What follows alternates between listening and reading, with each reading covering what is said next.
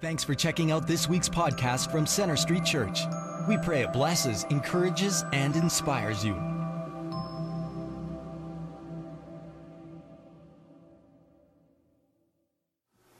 Welcome to Night of Worship, our monthly Night of Worship, to those of you here at Central Campus and also those of you who are joining us online. I trust that you had a good summer and had opportunity, like I did, to get some rest and relaxation and uh, time with your loved ones and friends. Um, someone has said, you know, uh, that you need a break when you start to look like your passport picture.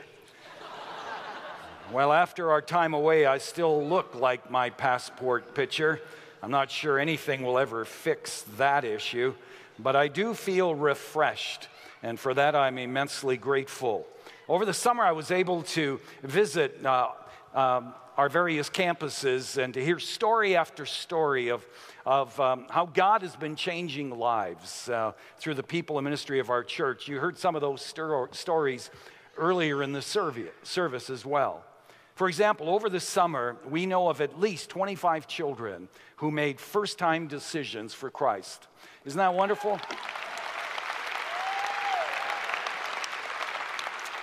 We also had over 40 people um, baptized who, who, committed their lives uh, in baptism.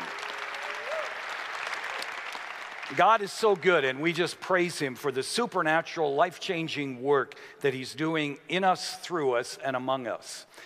Now, as we enter into another ministry season, I want to challenge you just for a moment to prayerfully consider where God wants you to invest your life this coming year where He wants you to invest the time and the abilities, uh, the resources that He has given to you. Because the truth is, He didn't save us to sit. Amen?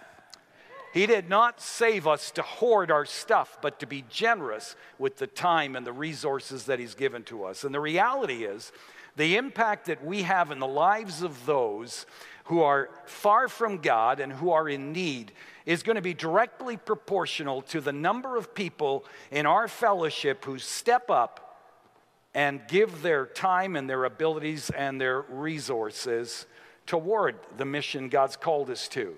Your faithful involvement really matters. So please contact the pastors or ministry leaders of your campus and inquire how you can enjoy uh, you can join the rest of us and help us to advance our mission as a church which is to introduce people to Jesus and help them to become fully devoted followers of Jesus. Okay, so over the next few months, um, uh, in our night of worship gatherings, we've been harvesting wisdom uh, for daily living from the book of Proverbs. And in this message, uh, and next month's message, message, I'm going to focus on another theme we see sprinkled throughout the book of Proverbs and also throughout the rest of Scripture, and that is choosing a life partner. Now, some of you may be thinking that message uh, isn't for you, but if you're an uncle or an aunt, if you're a youth leader, uh, if you're a parent, a grandparent, or uh, one of the great responsibilities that we have and that God has given to us is to help those in our sphere of influence as we mentor and encourage them, um, to, to help them uh, in the major decisions that they make in life, including, of course, the selection of their life partner. And so this really applies to all, or at least to most of us. The reality is, choosing a life partner is a huge decision. And yet, so many people make this life impacting decision more on the basis of emotion and hormones rather than rational thought.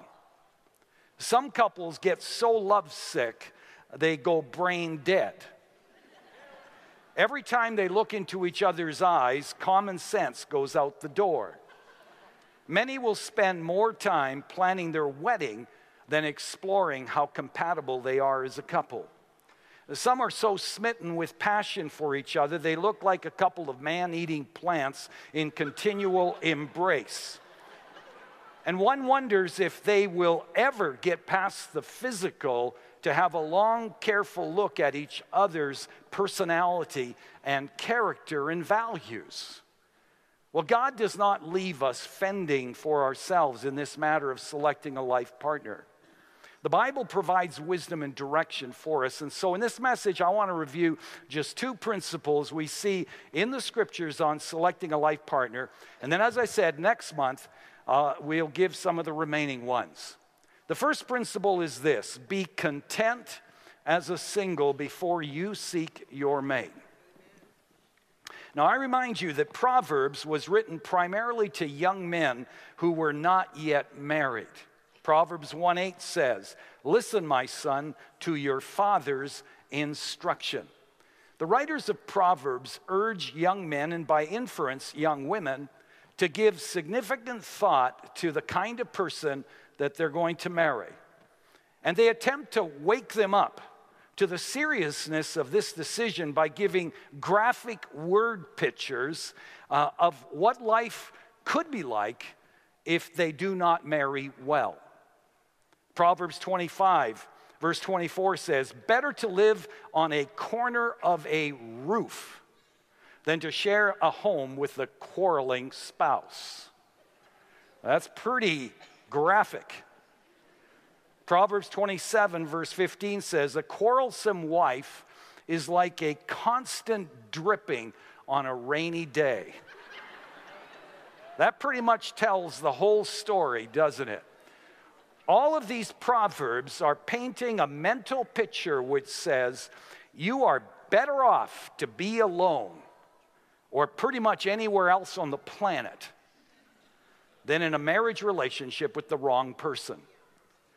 And the implication is this one of the keys to selecting a, a, life partner, one of the keys to ensuring that you are really objective and thinking rationally is to first be content as a single.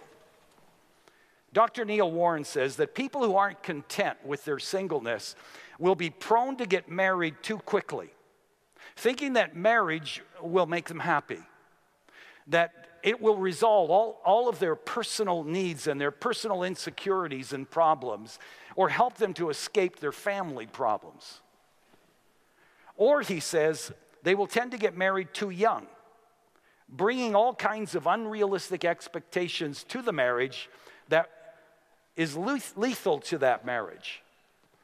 Or they will tend to be too eager to get married, often turning a blind eye to the serious issues in their relationship or the deep concerns about the character and the habit patterns of their partner. You see, people who are content as singles are in a much better position to choose well because they aren't in a rush. You know, there, there isn't this great panic to get married. The contented single person doesn't panic and, and say to herself, well, you know, he is a bit of a bore. Or, you know, he does seem to have a bit of a problem with rage and alcohol. Or he does seem to struggle with taking initiative and keeping a job, but my biological clock is ticking, and if I don't land someone soon, I'll be too old. And so I'm just go- he's just going to have to do. The contented single guy isn't saying to himself, well, she isn't all that excited about God and the things of God, or she does seem to have a rather irritating personality. Or she is a bit of a control freak and a nag, but she's the first gal who's shown some interest in me, and I doubt if I'll ever find anyone better. Hello, says the writer of Proverbs. Better to live in the middle of a desert than to be with a quarreling, angry spouse. Proverbs. ah, yeah. uh, your wife's not with you, is she? Yeah. Yeah, I can guess that, boy. Anyways. He didn't say anything. Maybe she already let him have it, you know, just. Anyways. That's why it's important that you're content as single. before you start looking for the love of your life. In Philippians 4:1, the Apostle Paul says, I have learned to be content, whatever the circumstances. I have learned the secret of being content in any and every situation. Paul's referring here to more than just being content with little or with much. It applies to all areas of life, including your marital status. Paul essentially says here the level of your spirituality and contentment in life is basically unrelated to your marital status. Now, that may surprise some of you because many today are looking to someone or something to provide happiness for them. I regularly talk with people who lack inner contentment and are convinced that what they need is a, ch- a change of circumstances. For some, it's a change in employment. For others, it's more money. And still, for others, it's a change in marital status. And yet, contentment will always elude those who have this mindset. Contentment isn't something that you seek and you find by seeking after the good life. Contentment is actually something that finds you, something that comes to you when you seek God and the best things of God and you trust Him completely with your life. The apostle Paul revealed the secret of his contentment over in Philippians 1:21 when he said, "For to me to live is Christ." I'm sold out to him. It's all about him.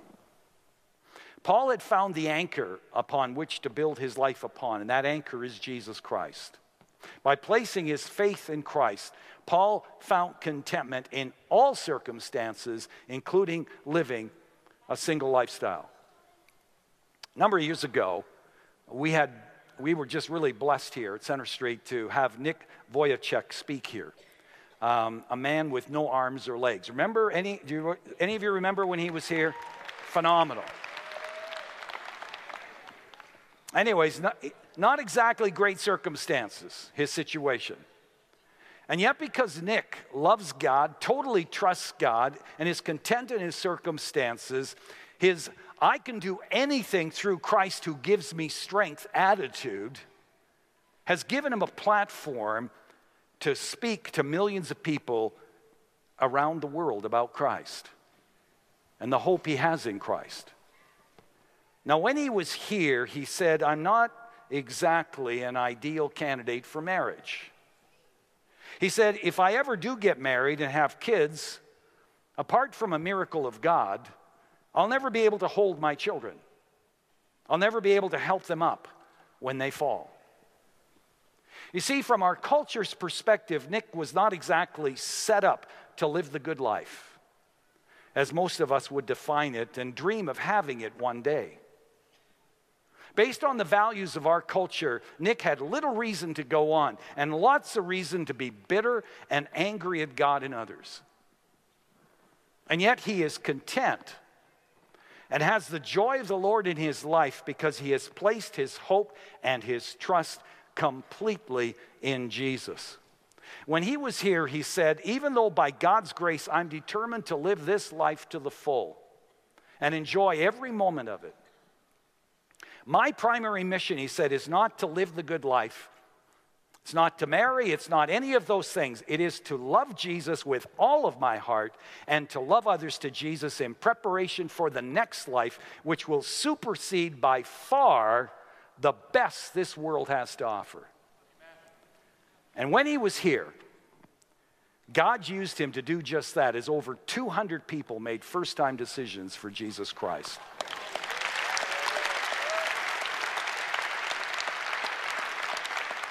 You see, Nick was content as a single. And it was this which prepared him for the day he fell in love with a young lady. And they eventually got married, and I'm told they now have two sons and are expecting twin girls real soon. Way to go, Nick.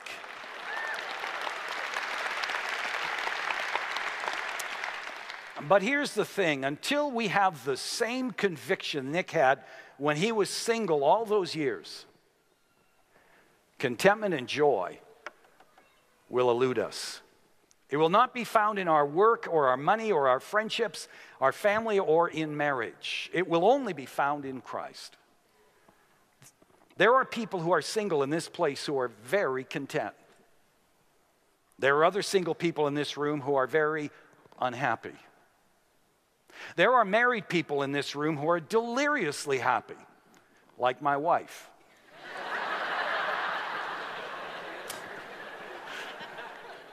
and then there are others who are not. The Apostle Paul is saying if you are miserable as a single person, chances are very high that you will be miserable as a married person.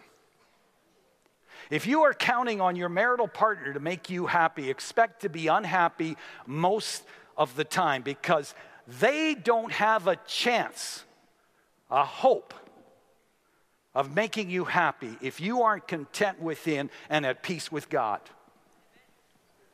And remember this no one person can meet all of your needs.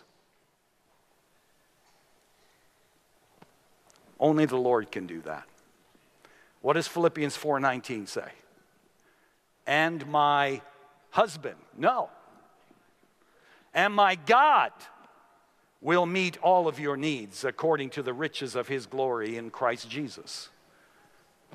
As I said in the other services this weekend, in a different message, you will always be restless inside until you find your rest in God, until you trust in the Lord with all of your heart, soul, and mind, and lean not on your own understanding, and lean not on the thinking of our culture, but believe God about what really matters in life.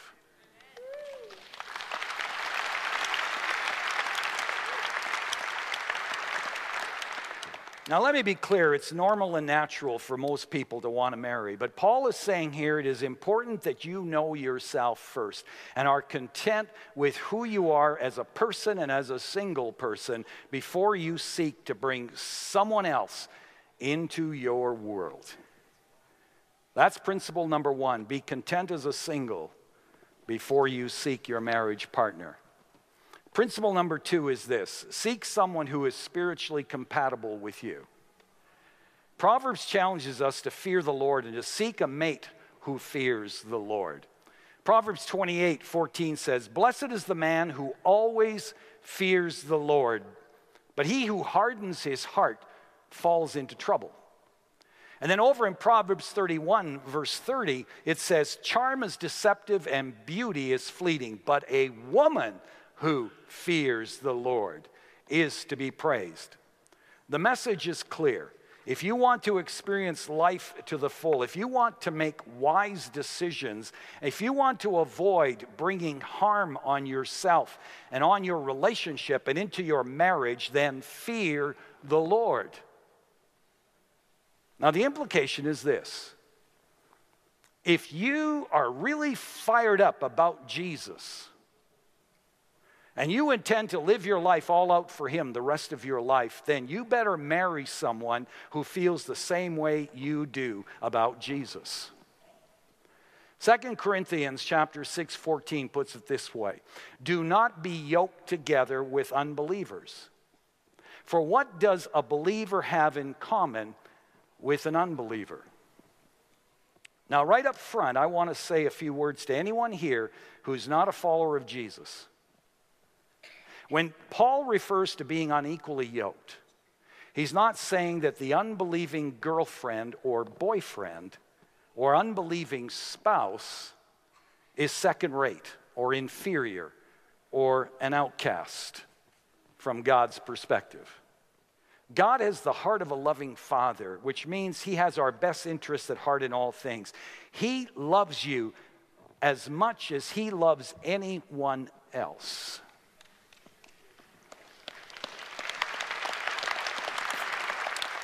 In this passage, he is simply saying, Come, let us reason together. God says, don't get entangled in a serious relationship with someone who's on a different page than you are spiritually, who has different spiritual goals than you do. Because if you do, you won't be able to share the greatest part of who you are or in the area which is most important to you.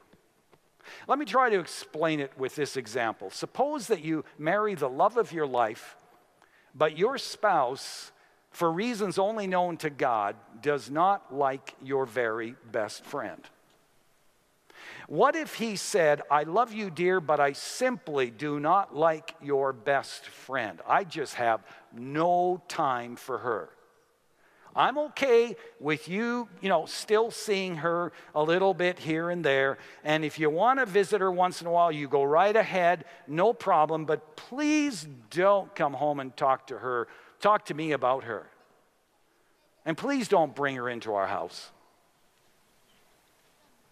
Now, I'm sure you know what would begin to happen, right? Over time, either your marriage would begin to die or your friendship with your best friend would begin to die, or at least cool down considerably. And so here's my point the same thing will happen when Jesus is your best friend, but not your spouse's. You'll be torn between two lovers, and that just won't work. You know, I can handle the fact that there are some things that my wife Gwen enjoys in life that, that I can do without. For example, she loves attending the ballet. She loves to shop. I'd rather have a root canal than do either of those. But that's okay. We can enjoy different activities and still have a strong marriage. But I'll tell you, it would be torture for me not to be able to share the greatest treasure in my life with her. And that, of course, is my relationship with Jesus. If I couldn't talk to Gwen about what God means to me, about what God is, is, is showing me in the scriptures, what He's speaking to me about, if I couldn't join with Gwen in praying about the concerns or fears that she may have or I may have, or the difficult circumstances we're going through as a couple, I'd feel incredibly sad and empty. You know, over the years, I've had numerous men and women share with me, with tears flowing down their, their face, how hard and how extremely lonely it, is, it is for them to be in a marriage where they essentially have to keep their relationship with God private or outside of their marriage. How difficult it is to go through crisis, a, a, health crisis, a crisis with a child, and not be able to join together with one spouse and take it to God in prayer how confusing it is for their children to have one person worship God and, and, and go to church and all that stuff, and another parent use Jesus' name as a swear word or express no belief or no interest in Jesus. How difficult it is to try to raise children and to agree on what's important in life, what you're going to teach them about what matters in life, and the values that are important when you're spiritually incompatible. Those are just some of the frustrations and challenges that couples face when they're not on the same page spiritually. And I share them with you to help you to realize that when God says, don't be unequally yoked, He's not trying to spoil your life, ruin your fun, or make life difficult for you. No, He's actually wanting to give, uh, to spare you from having to endure this kind of grief and pain. It just makes good sense to be on the same page as your partner spiritually speaking. At our next night of worship, as I said in October, I'll quickly review these two principles. I'm going to add some others as we wrap up this little series on choosing your life partner. And I want to challenge you to invite your friends the next night of worship as we continue on this subject. I want to kind of wrap up by introducing you to someone who I admire as a Christ follower because she has strong convictions, to live, to love, and to serve God's way. She has served with various ministries around the world, and for the past five years has been serving on staff here at Center Street. Because she exudes such genuine joy and contentment as a single person, I've asked her to share a bit of her story, and particularly why she's content being single and how she has learned to be content while being single. Would you please welcome Shannon as she comes to share with us?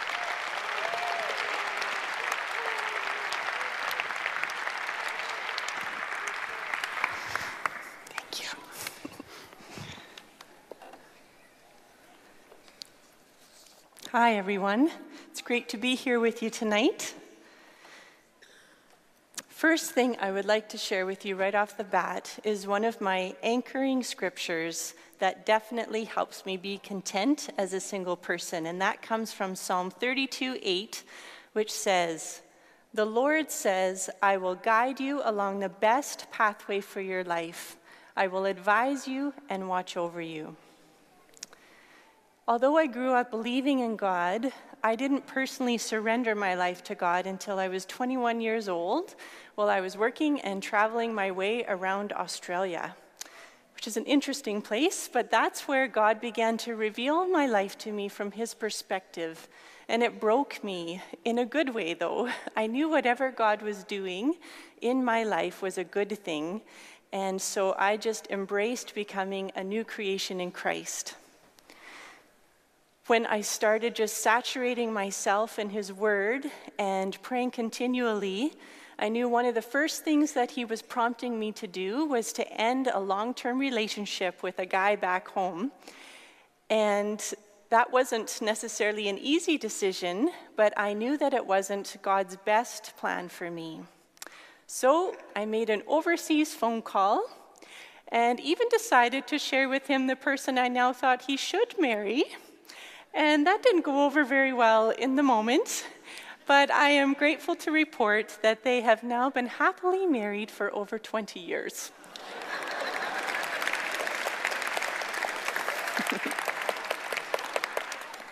when I got back from Australia, my grandparents recommended that I go to Bible college to have some of my many questions answered about God. So I got to spend the next three years being discipled by godly mentors, being blessed with Christian friendships, and learning a lot more about God and His Word. There were many other students there that were definitely looking for a spouse, which is why it was nicknamed Bridal College. But I was definitely focused on growing in my faith. Over the years, many well meaning people have expressed concern and confusion over my still being single. Comments such as, I just don't understand why you're not married. You seem nice. as if all nice people should be married, and as if all married people are nice. Other comments have included, you just got to stop flitting around the world and get grounded back here at home, how else are you going to find a husband? Or, you know, at your age, pickings are getting slim. a number of years ago, my mom was at a church in Texas, and she heard a sermon where the pastor was actually challenging parents who had dedicated their children to God that if they truly trusted in his unique and wonderful plan for their life, then they shouldn't be pressuring them about if or when they would get married. It meant a lot to me to get a phone call shortly afterwards with an apology and a renewed sense of trust in God's plan for my life, even if that may not include marriage, at least for now. Personally, I really do believe that God has a best plan for my life, and if that is ever going to include marriage, God knows where I am.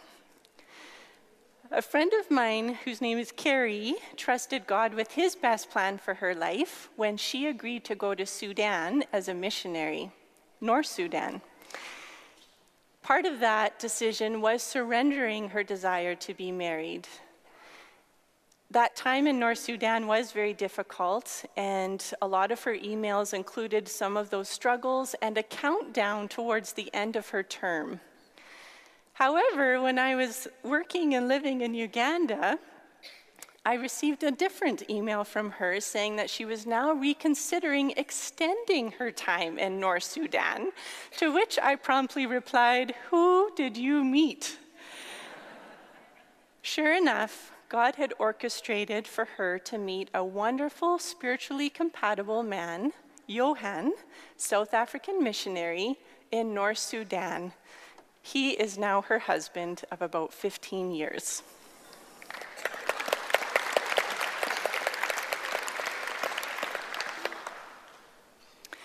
I've also come to believe that there are both challenges and blessings of being single, as well as challenges and blessings of being married. I have way too many close friends and mentors who share with me openly and authentically about the realities of either one of those situations to truly believe that the grass is not greener on the other side. One of those mentors often reminds me rather be single than wish you were.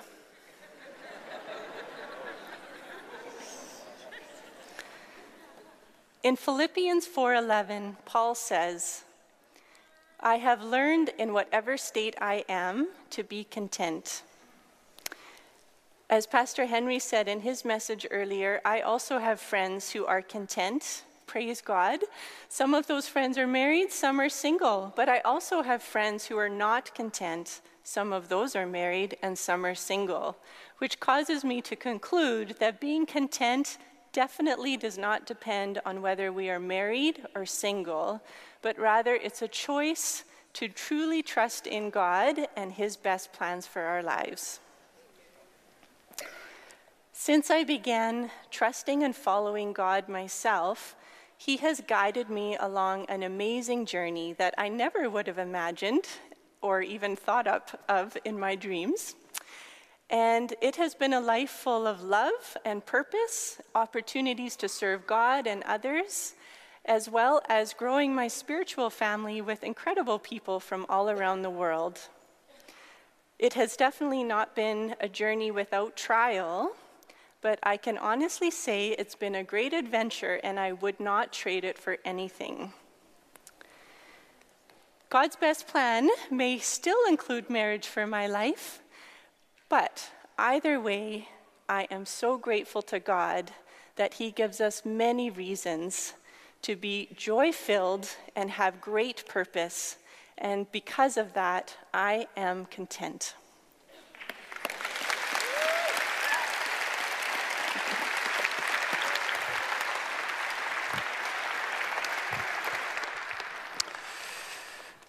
Thank you, Shannon, for blessing us with your story and what God has taught you and is teaching you. You know, God wants to meet the desires of our heart, even for a mate, but He won't bless what we haven't committed to Him. Whatever we refuse to surrender to Him will be at the center of our greatest anxiety, worries, difficulties, and hardships whatever you are struggling with today, my prayer is, is that you will let go and let God lead your path in your life from this day forward.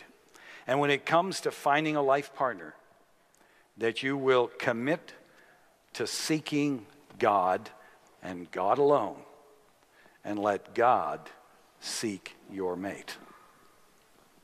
Would you please stand?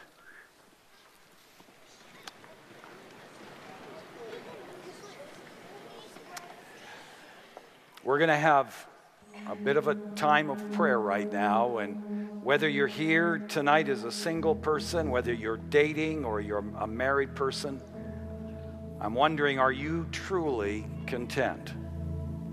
Or are you believing the lie, if only, then I'd be content?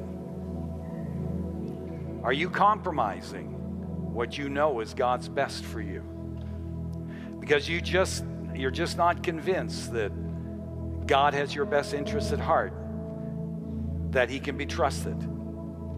or because you're convinced that you just have to do it your own way, because you'll never be happy, or you'll never marry if you do it God's way. Just want us to open up our hands to God right now. Want us to ask Him, Lord, what are you saying to me? In light of all that you've heard, Lord, what are you saying to me? Lord, what do you want me to do about it? And as I said, we're going to have a time of prayer. Prayer partners are making their way up here. If you want to talk to someone about where you're at, things that you're struggling with, maybe unrelated to what we've been talking about tonight, want someone to pray with you. If you want to talk to Shannon, if you want to talk to me, we're going to be right up front here, along with all these others who are coming up here to pray with people. You just make your way down here as we now just go into a season of prayer. The person next to you is someone you feel comfortable turning to and praying with, you do that. Let's just go to God in prayer. Let's have a season of prayer together, shall we?